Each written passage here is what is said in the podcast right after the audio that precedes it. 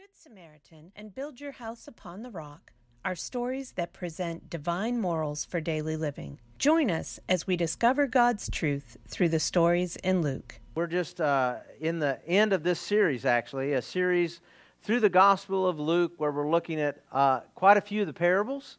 And uh, we've called this series The Moral of the Story. And what we've been doing is examining the words of Jesus as they relate to the kingdom of God. Um, assumptions. Yeah, we have that definition about assuming things, right? Some of you know that. Uh, assumptions are, are a terrible thing. Uh, I, there's a story that uh, is is hilarious. It's about a preacher. There's quite a few stories hilarious about preachers, but this one's not about me. Uh, it's about another preacher, and uh, this preacher was uh, accompanying one of our missionaries that we support, Ajay Law, in India. And so Ajay told us this story when we were in India with him in 2002.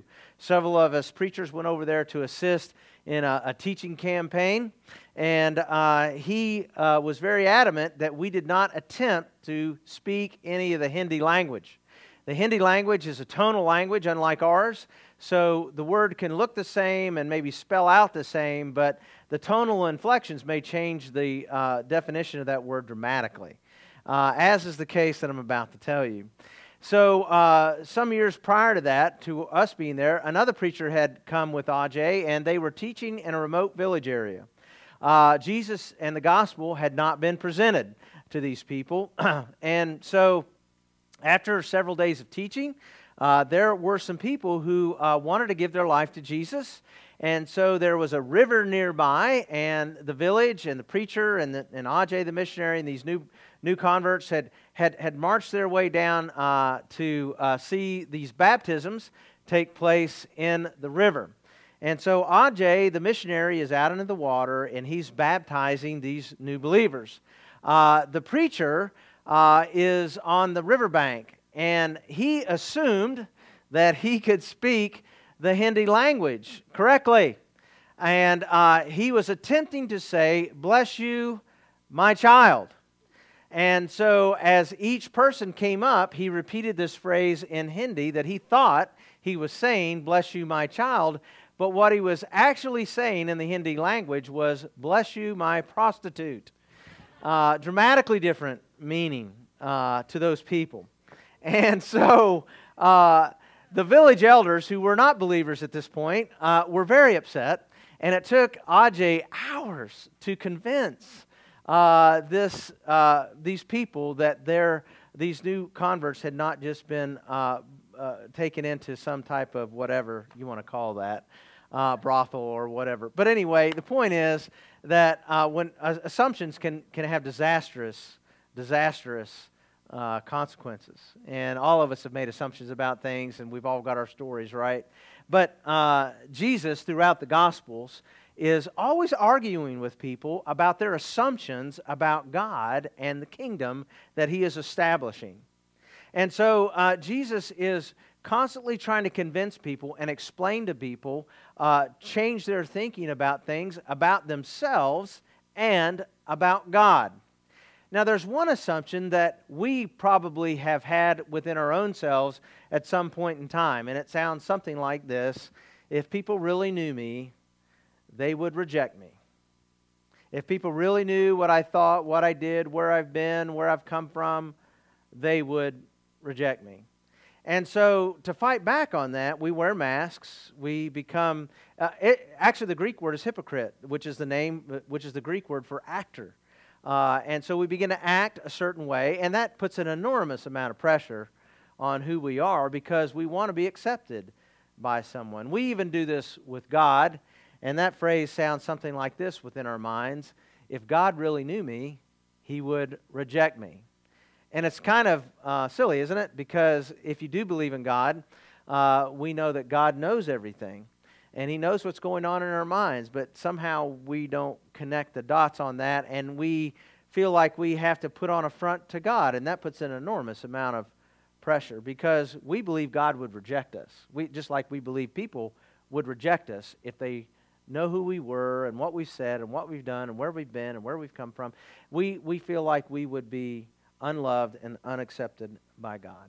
Now, the parables, parables today, Luke 15, that we're going to read uh, are wrecking the assumptions that people have about themselves and what God thinks of them. Jesus is going to blow it up. And I hope that there are people here today who have wrong assumptions that are going to be blown up by the words of Jesus because this is critical. I mean, there is no chapter in the Bible that best expresses uh, the, the heartbeat of God's kingdom as Luke 15. I mean, it is, an, it is one of my favorite chapters in the Bible. And so uh, we're going to uh, look at that in just a minute, but I need to explain the audience that Jesus has before him. So, uh, Zealots, Essenes, Sadducees, and Pharisees, they're all Jews. They're all part of Palestine. They're, they're all under the Roman occupation. And so, uh, when the Romans took over Judea, the Jews found themselves under an enormous amount of pressure on how to respond to this profane and pagan empire that they're living in. So they're living in a profane and pagan world, and each one of these groups is going to respond differently to their environment. Now, as I describe a little bit about how they view sinners, I want to see if you find your place in any one of these groups, okay? So, first, let's talk about the zealots uh, zeal, like you can kind of imagine. Well, these guys were all, of, they were the extremists. They were the guys who were uh, going to fight back by force. Uh, they were actually uh, worked to undermine Roman uh, influence. And when it came to sinners, uh, the zealots' attitude was destroy the sinner. That's how they approached people who were pagan. And, and, and so, like, just, just take them out.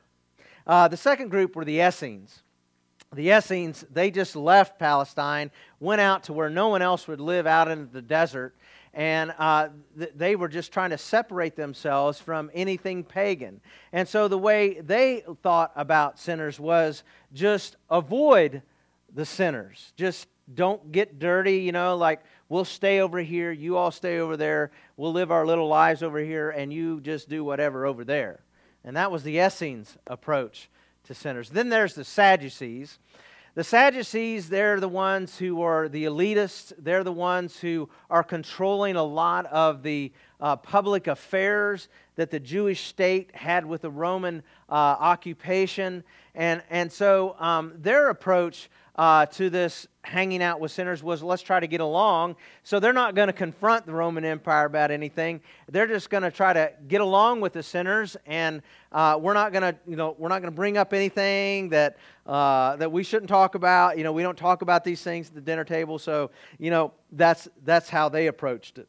And then there's the Pharisees, and the Pharisees they're the working man's uh, group uh, of the Jews. They're they're the uh, people who are the pious, very uh, obedient to the law, and uh, they're, they're, they're trying, you know, they're, they're the popular party, if you will. And, and their approach to sinners was let's guilt people into doing the right thing. Let's make them feel guilty about everything that they're doing wrong. And, uh, and, and that was their approach uh, to sinners. And so they all had assumptions, you see. They all had assumptions about what God thought of, the, uh, of sinners and how they were to respond to people who were pagan and profane. Now, did you find yourself in any one of these categories? I, I mean, I'm not going to ask for a show of hands, although it would be fascinating to see where you put yourself. And some of you are thinking, I, I'm not any of those. I, I don't fit in any of those categories. Well, I've got one more and let's see if you fit in this one. Sinners! Ah, there you are. Yeah, there you are. All right, now all the hands can go up, and we can. Aren't you glad you came? Uh, the preacher called you a sinner today. Well, I call myself one too, and, and so we all fit this category, right? And and so this category uh, was an official word in first century Judaism. It set out a class of people you didn't eat with them, you didn't talk with them, you know, you didn't hang out with them. They were just, they were this corrupt bunch. And so uh, Jesus is, has this audience throughout the Gospels around him at one point in time. Now that you know the audience and how they view God and how they view sinners, and maybe even get an inkling of how they view themselves, now let's read Luke chapter 15. Now the tax collectors and sinners were all gathering around to hear Jesus. But the Pharisees and the teachers of the law muttered, This man welcomes sinners and eats with them. Then Jesus told them this parable Suppose one of you had a hundred sheep and loses one of them. Doesn't he leave the 99 in open country to go after the lost sheep until he finds it? And when he finds it, he joyfully puts it on his shoulders and goes home. And then he calls his friends and neighbors together and says, Rejoice with me! I have found my lost sheep. I tell you that in the same way, there will be more rejoicing in heaven over the one sinner who repents than over the 99 righteous persons who do not need to repent. So, this is a little bit of sarcasm at the end of this first parable, right? Where Jesus knows everyone needs to repent, but the Pharisees, he, are essentially are in this, you know, this, this 99. And it's ridiculous to think that a uh, a shepherd would leave the big herd and go find the one knucklehead sheep. But Jesus is, is, is making a point with this, this, this parable that has this hyperbole in it that, that, that, that there is this shepherd who values the one, right? Now, there's a couple assumptions here that Jesus is busting up. And one of them for the Pharisees is that they viewed sin as doing the wrong thing some of you might view sin as doing the wrong thing. But essentially, sin is running away from God. In Romans, uh, Paul, the apostle, writes in Romans 3 that uh, no one, no one is seeks after God. No one, all of us, have had those moments or decades or years or moments that, that we have vacated away from God. And then in Isaiah, uh, we read about this that uh, all, all of us like sheep have gone astray. Maybe you've heard that. And so uh, the essence of sin uh, is to run from God. And then in our distance from God is where we get into making decisions that have consequences that are negative in our life. And so, whenever you find sin in your life, you can find yourself, there's some point in time that you either left God or maybe you weren't even there with God at some point in time. But, but there's a distance. And so, Jesus is breaking down one assumption of what sin is, but the bigger assumption is that God doesn't care about the one knucklehead sheep. Now, the metaphor of sheep as it relates to God's people is not very complimentary. Have you ever hung around sheep? they are defenseless. They are kind of stupid. They don't smell so good. And they get into all kinds of trouble uh, just by not paying attention uh, and so, this first point is this that Jesus and his followers are on a mission to find those who are lost through disregard. Eh, disregard to what? Disregard to the shepherd's voice, the shepherd's leading. Uh, they're, they're, not, they're not staying with the flock. And so, sheep, as I mentioned, like they can wander off and find themselves vulnerable to the attack of a coyote or a wolf, right? And, or, or they can wander off a cliff, or they'll, sometimes they will eat poisonous uh, uh, uh, things that, in the ground that they find that will actually harm them because they don't know better. Now, one point I want us to see right here is they have left the flock, they've left the group where the shepherd was. And so, one thing that we do here at Cornerstone is we keep just lifting up how important small group community is into, in, in our lives. Because when we're in some type of small group community, we are belonging to people, and that helps us make decisions. It helps us when we're discouraged. It helps us when we're uh, facing a big uh, difficulty and like we need help and guidance and encouragement. And so, so when we wander off and we think that we can live this Christian life in isolation, and we don't, re- you know, Sunday morning is all I need. I'm telling you, you're setting yourself up for trouble. All of us need someone speaking into our life. All of us need somebody who looks and talks like Jesus in the, in the flesh. Like we need that person to, to talk to us. And sometimes we become that person for another who's struggling. And so this is what I'm saying. Like we all need community. And when we wander off in isolation uh, because we're disregarding the teachings of Scripture, the teachings of the preacher, we're, we're putting ourselves in peril. There are at least 27 one another's in the New Testament. Love one another, bear one another's burdens, uh, don't forsake the coming together. You know, like there are all these one another's. Why? Because God created a community that brings salvation and that's called the church. And so, as we come together and we build relationships, and these rows of chairs become circles, there is this, there's this connectivity that brings life. And when we separate ourselves and we're isolated in, in whatever trouble we're in, it, it just spirals out of control. And so, that's one part that we should learn about this parable. But but here's one thing that, that I, I just want to emphasize the bigger teaching of this first parable is this God loves the one. He loves the one sheep, and no shepherd would leave the 99. And no shepherd would call the village in to say, Hey, let's celebrate. I found that one knucklehead sheep. Right? They wouldn't do that. You farmers who have cattle don't do that. You don't call the whole church up and say, I got that one cow out of the road, got him back in the pen. You don't do that.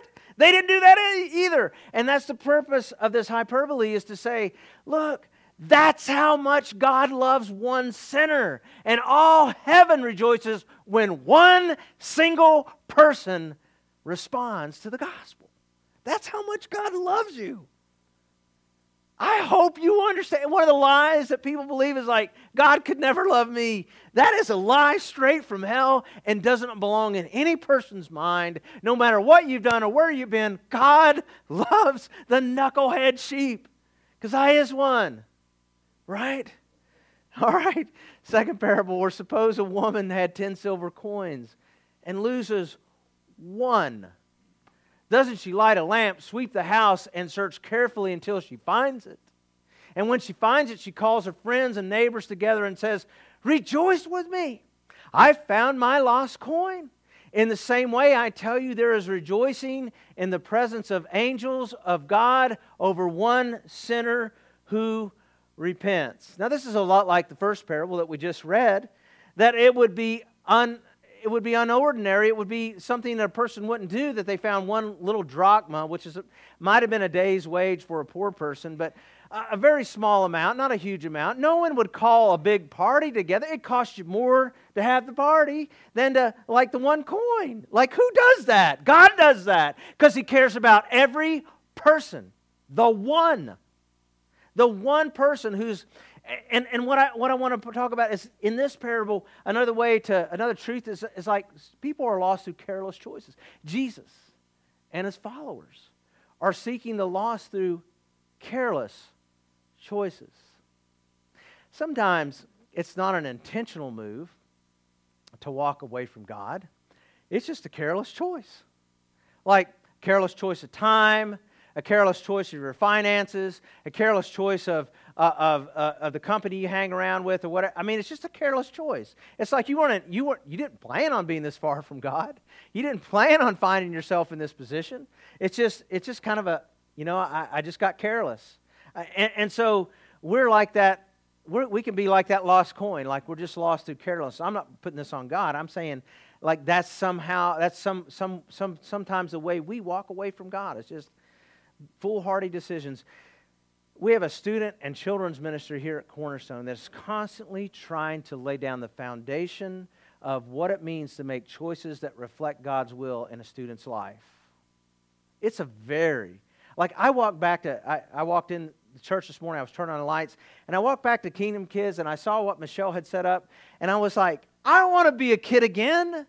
I want to be in this room. Like, I remember the room that I was in. It was the basement. It was dark. There was green stuff on the wall. And, you know, the teacher was like, like, like Moses' sister. And I, I you know, I, I'm thinking to myself, what a, this is what you're supporting. This is what you're praying for. This is why you're bringing your kids. I mean, it's important that they have a foundation to make decisions in life, and it is one of the most important things that you do is to partner with the church in helping to train up your children in the ways of the Lord so that they might find eternal life. That is a really big thing. Like they may not get an A in math, but if they know how to follow Jesus, woo, you win. They win. All right, so anyway, uh, but the bigger point of this parable, like this is a sub point. So the bigger point is that God searches for the one that's fallen down into the debris, that's fallen down into the dirt. A friend of mine, she was going on this really epic skiing trip in Switzerland. And uh, it was a big trip, had to plan for it, save a lot of money. And uh, there was this real high mountain that was like the big thing of the trip, right? To ski down this big, majestic mountain in the Alps. Uh, to get to the top of the mountain, you had to get in a snowcat, and they took you way up there. And there were no, there were no like lodge up there because it was so high up. Uh, there were no facilities except for two Johnny houses. That was it. Get to the top of the mountain. If you have to go to the bathroom, there it is. That there's no like going in a little lodgy place by the fire and getting a cup of, you know, Swiss mocha. That ain't gonna happen. And so they get up to the top of the mountain, and she has to go to the bathroom.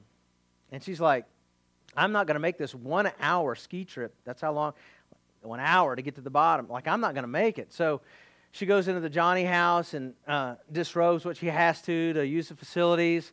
And while she's robing back up, her goggles fall off her head into the Johnny house.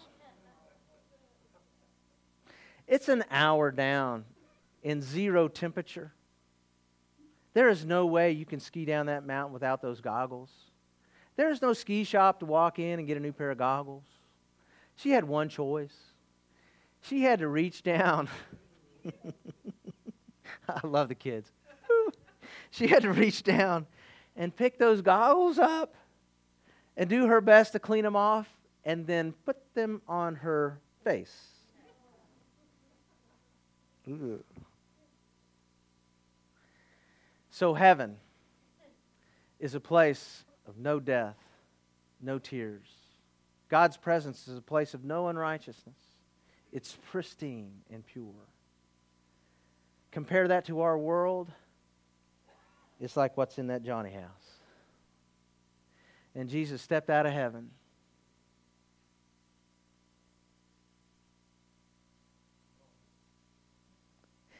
And he reached down into the slime of our world.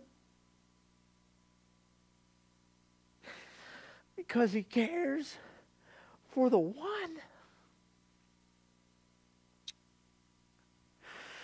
What a God! What a story, what a parable. God values every person, no matter how small and he's willing to step into the. Could you imagine? Never knowing any sin, never being around anything filthy, never, no death, and you step into this world and you're like, I mean, we know because we, you know, if you like me, you watch the morning news, drink a cup of coffee, and you're like, why did I watch the news? Right? Last parable. oh, I want to talk about this. I almost forgot this if you lose something valuable, you never stop looking for it. If you lose something valuable, you never stop looking for it. I have given up on people at times in my life that I was hoping would come to know Jesus. I gave up on myself, actually, to start with. But you know what? God keeps seeking until he finds it because every person is of supreme value to him because every person has his image stamped on their soul. Every person. You never stop looking for something that's valuable. You're always on the hunt for it. Now, the last parable. Jesus continued There was a man who had two sons. The young one said to the father, Father, give me the share of my estate. Hey, Dad, up yours. I wish you were dead. I want my stuff. So he divided his property between them. Not long after that, the younger son got together all he had, set off to a distant country, and there squandered his wealth in wild living. After he had spent everything, there was a severe famine in that whole country, and he began to be in need. So he went and he hired himself out to a citizen of that country who sent him to his fields to feed pigs. He longed to fill his stomach, stomach with the pods that the pigs were eating, but no one gave him anything. Um, so he came when he came to his senses. He said, "How many of my father's hired servants have food to spare, and here I am starving to death? I will set out and I will go back to my father and say to him, Father, I have sinned against heaven and against you. I am no longer worthy to be called your son. Make me like one of your hired servants. So he got up and he went to his father. But while he was still a long way off, his father saw him and was filled with compassion for him. And he ran to his son threw his arms around him and kissed him. Then the son said to him, Father, I have sinned against heaven and against you. I am no longer worthy to be called your son. But the father said to the servants, Quick, bring the best robe and put it on him, put a ring on his finger and sandals on his feet. Bring the fattened calf and kill it. Let's have a feast and celebrate. For this son of mine was dead and is alive again. He was lost and is found. So they began to celebrate. Meanwhile, the older son was in the field. And while he came near the house, he heard music and dancing. So he called one of the servants and asked him what was going on. Your brother has come, he replied. And the father has killed the fattened calf because he has him back safe and sound. The older brother became angry and refused to go in. So his father went out and pleaded with him. But he answered his father, Look, all of these years I've been slaving for you and never disobeyed your orders. Yet you never gave me a young goat so I could celebrate with my friends. But when this son of yours, who has squandered your property with prostitutes, comes home, you kill the fattened calf for him. My son, the father said, You are always with me, and I everything I have is yours. But we had to celebrate and be glad because this brother of yours was dead and is alive again. He was lost and is found. Now, if you've come to church any length of time at all, you probably heard this parable either preached on or referenced. And I wondered if I should read the entire passage again, but I said, I love this parable. I can't read it enough. I could read it every day. Like it's just, it, it is the heartbeat of the kingdom of God. It is so fantastic of a story that there would be this God who would love us so much. And so Uh, this, this group around Jesus are sinners, but off to the side are the Pharisees that are muttering, who are like pushing back on Jesus, eating with sinners and fellowshipping with people who are distant from God, that class of people that no one has anything to do with. And so in this parable, Jesus says, God loves the rebellious one. Now, this man had two sons, but both at a point in time are alienated from the Father. Both are alienated. One is alienated because of rebellious choices. And I, I, bet every hand could go up. I'm not going to ask you to raise it, but every hand could go up when you made rebellious choices and knew you were distant from God. But the other is alien, alienated from God, uh, from the Father, because of his good works. Good works condemn us as quick as bad choices. Why?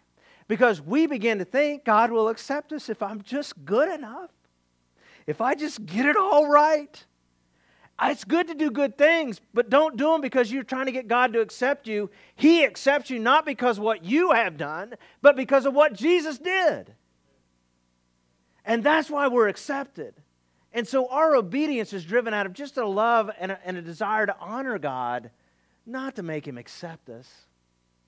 And so, so both of these, both of these sons, uh, so you can get it. If, if you know the Bible, you know that the Pharisees are represented in the older son. And Jesus has just wrecked their assumptions about why God accepts them.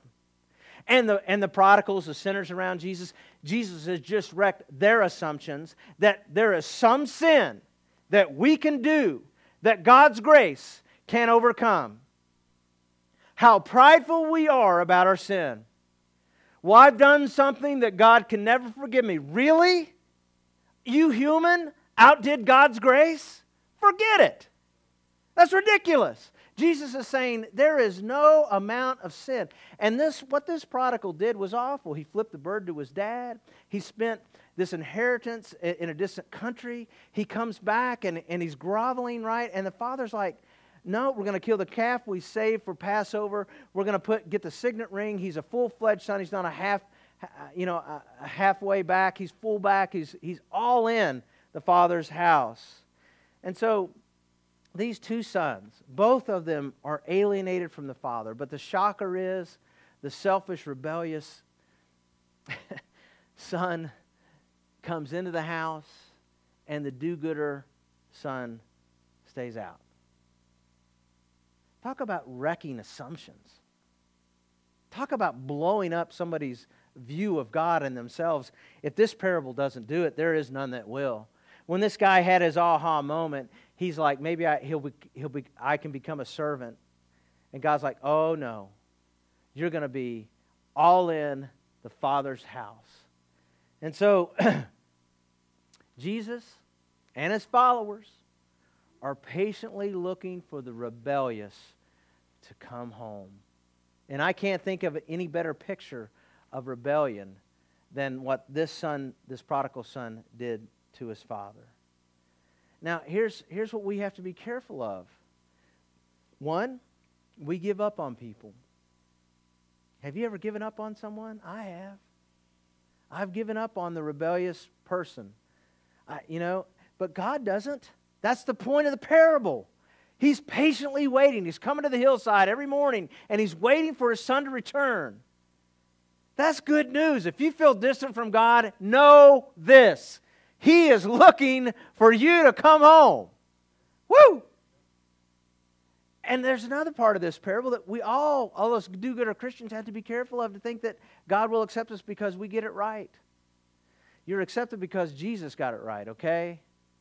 Now, I'm just saying that, that all of us, all of us, are in the need of bowing before the Lord and asking for salvation asking to receive His Spirit, asking for forgiveness of sins. All of us, all of us. And as I said last week, it's about like repenting every day. Hey, Joe, what are you doing this morning? I'm getting up and having coffee and repenting. If you didn't watch that sermon, you ought to go back and watch it. But, but all of us need to understand that there is no amount of sin in our life that cannot be met by God's grace. God's grace is sufficient sufficient. so, Jesus, here's the moral of the story, right? Jesus and his followers are seeking and saving the lost ones. This is the heartbeat of the kingdom. This is the heartbeat of Cornerstone. If you thought coming to this church was about like getting your God fix and looking good and going home and feeling better about yourself, please wake up. It is about joining into this mission. It's about taking the gospel to people who either have rejected it or don't understand it or just because they just they, they have rebelled against it. It's that's what it's about. I don't know if you've seen the movie but Hacksaw Ridge about Desmond Doss from West Virginia. He signs up uh, to join the army. And uh, in doing so, he has these deep religious convictions that uh, bring a, quite a bit of co- consequences against him. He wouldn't carry a firearm into battle. But he stays in the army, and, and if you know the, uh, if you've seen the movie or know the story, at one point in World War II, he finds himself on a battlefield on the island of Iwo Jima. And, and uh, during that battle, uh, he rescues 75 men from the battlefield. Because of his hero- heroic efforts to save these men's lives, he's awarded the Congressional Medal of Honor by Harry Truman. When he comes to the White House and Harry Truman is pinning that on his chest, he says to the president, he says, I just kept praying to the Lord, help me save one more. Is that how you feel? When you wake up, help me save one more. I mean, that's what we're here for. Jesus came to seek and save the lost, not to make you a better person. He came to wreck your world and build a world in His kingdom. Wreck what you think about money. Wreck what you think about what it means to be a, a moral person. He came to like, can you understand what it means to walk in the footsteps of Jesus? And so he's come to rescue every single person, no matter what they've done or what they think they are. Our identity is found in these parables to be so deeply loved by a God who can't stand to be without us, who, who'll leave the herd to go find the one, who, who'll reach down into the slime pit of this world and reach down and get the one, who will accept the one back who's been rebellious and angry. The gospel is this that the righteousness of Jesus is accredited to our life which pays for the debt of sin that we owe God. And by faithful obedience, we receive eternal life. Do you belong to Jesus? Do you have the heartbeat of Jesus? Let's pray. Father God, I just ask you to work within our lives. And so there may be someone here today or someone who's listening in who seem so far from God because of choices they made. I'm telling you, Father, would you just speak into their heart and know that they could find forgiveness? And Father, for all of us who know you and we're in your house, help us to stay on mission to rescue the one it's in Jesus' name that I pray. Amen, amen, and amen. Thank you for joining us. You can find us on the web at cornerstonechatham.org.